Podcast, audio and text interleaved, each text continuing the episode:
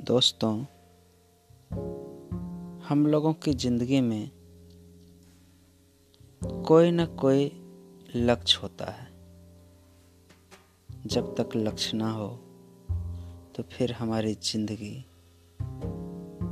बीच मझधार में बिन पतवार नाव के जैसी हो जाती है। मंजिल तक पहुँचने में ज्ञान आपको मदद करता है।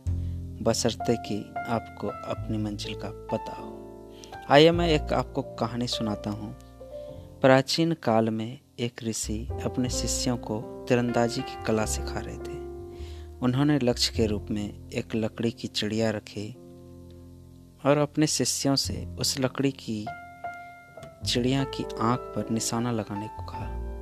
उन्होंने पहले से पूछा कि तुम्हें क्या दिख रहा है? शिष्य ने कहा, सर, मैं पेड़, टहनियाँ, पत्ते, आकाश, चिड़िया और उसकी आँख देख रहा हूँ। इस पर ऋषि ने उस शिष्य को इंतज़ार करने को कहा। तब उन्होंने दूसरे शिष्य को वही सवाल किया और दूसरे शिष्य ने जवाब दिया, मुझे सिर्फ़ चिड़िया की आँख दिखाई दे रही है। तब ऋषि ने कहा, बहुत अच्छा अब तीर चलाओ। तीर सीधा जाकर चिड़िया की आँख में लगा। इस कहानी से क्या शिक्षा मिलती है?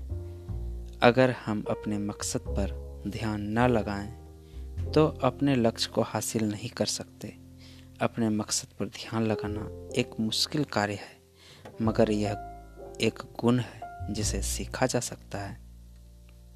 किसी ने कहा है कि जीवन के रास्तों पर चलते हुए अपनी आँखें अपने लक्ष्य पर जमाए रहें।